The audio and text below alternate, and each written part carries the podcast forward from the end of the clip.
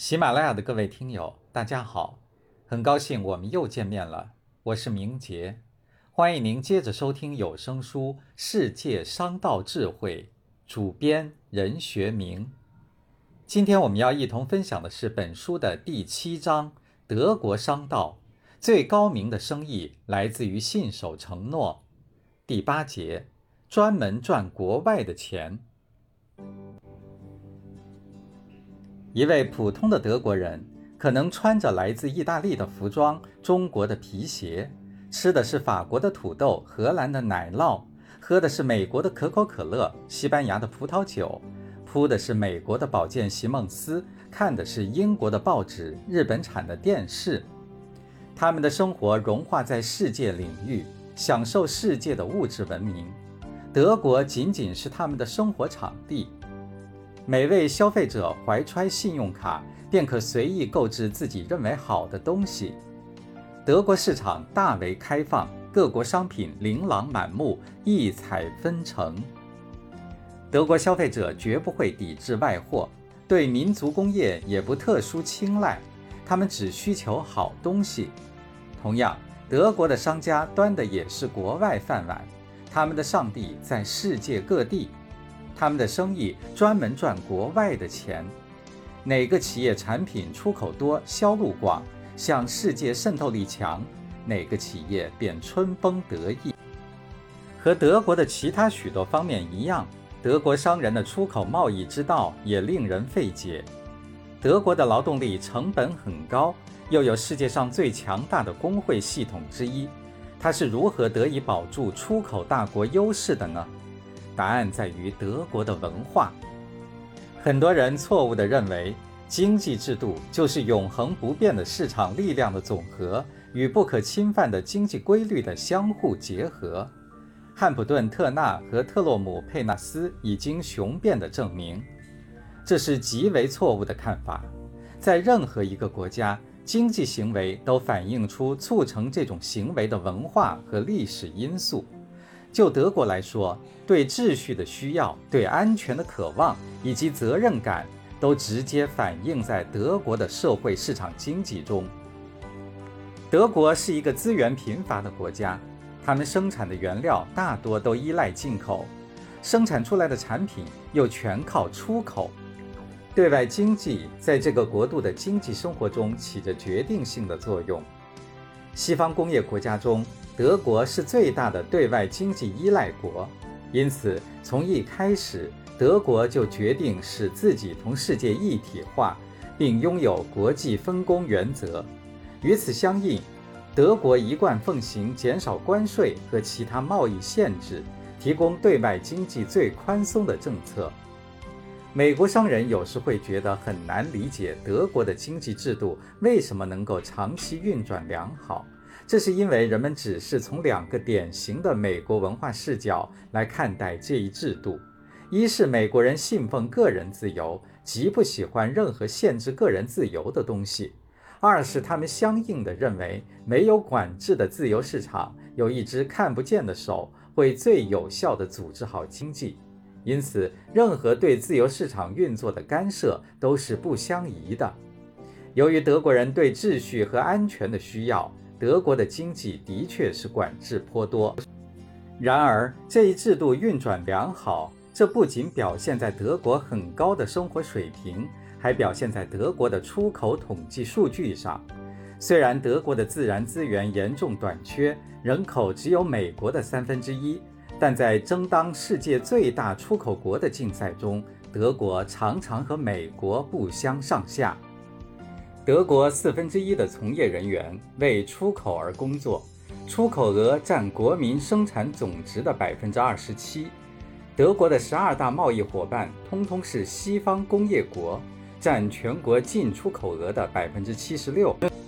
十二个国家依次是法国、意大利、英国、荷兰、比利时、卢森堡、美国、瑞士、奥地利、日本、瑞典和丹麦。最重要的出口市场是法国，占德国全部出口的百分之十三。德国是中国第三大贸易伙伴。德商把汽车、化工、机械，更多的是技术出口给中国。中国的人民币变成马克，装进德国人腰包，却露给中国人一张严肃而得意的脸。在德国，人们把大公司和中型公司分得很清楚。德国人称中型公司为 Mittelstand，这些中型公司对德国的经济极为重要。德国一些最大的公司，如大众、戴姆勒克莱斯勒、宝马、巴斯夫、赫斯特、拜耳、克鲁伯和西门子等，都是汽车、化学制品。机械和电气电子产品行业的世界知名公司，这些大公司为人们所熟知，占到德国国民生产总值的一半，是德国出口和经济成就的主要贡献者。为德国赚取外汇净额超过两百亿马克的四大类商品是汽车六百七十五亿马克，机器六百二十亿马克，化工产品三百二十八亿马克。和电子电器产品二百一十四亿马克，原西德对原苏联东欧各国的出口，在各发达资本主义国家中是最高的。这些国家习惯使用德国货，对德国产品似乎很有感情，德商便频繁地活跃在这片土地上。两德统一后，德国的进出口能力有所增强。但东德应称东部出口额只占全国的百分之二，的确很小。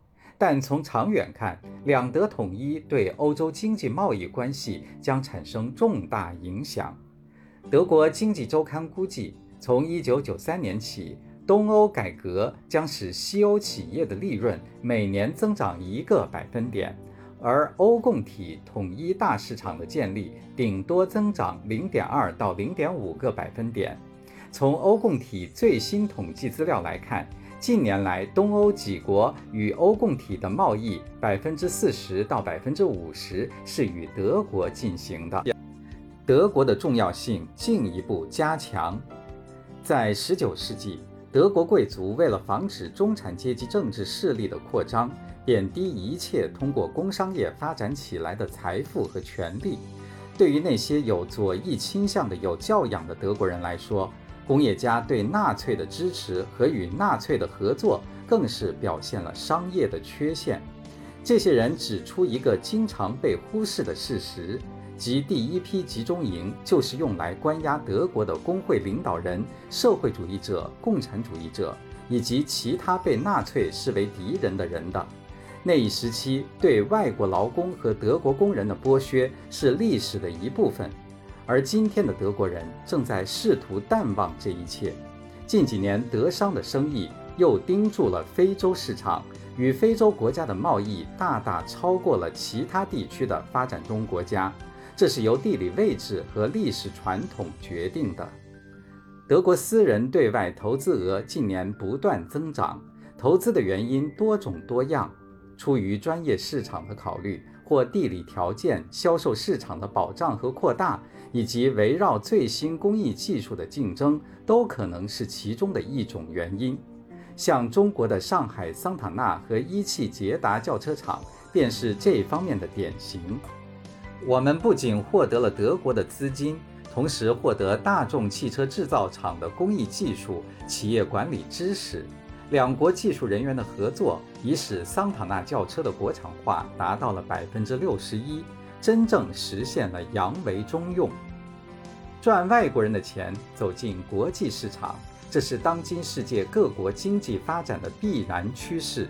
占领国际市场，这不是说一两句话就能办到那么容易的事情，而是商家通过多方面努力，最后经过激烈竞争而产生的结果。德国商人通过对外策略，创造了巨大的社会财富。国内贫困现象相比其他西方国家相对较少，在德国没有像美国的阿巴拉契亚州那么贫穷的地方，也不像美国旧城区里有那么多的暴力和犯罪。喜马拉雅的各位听友，刚才您收听到的是有声书《世界商道智慧》第七章《德国商道》。最高明的生意来自于信守承诺。主编任学明，播讲明杰，感谢您的陪伴，我们下期再见。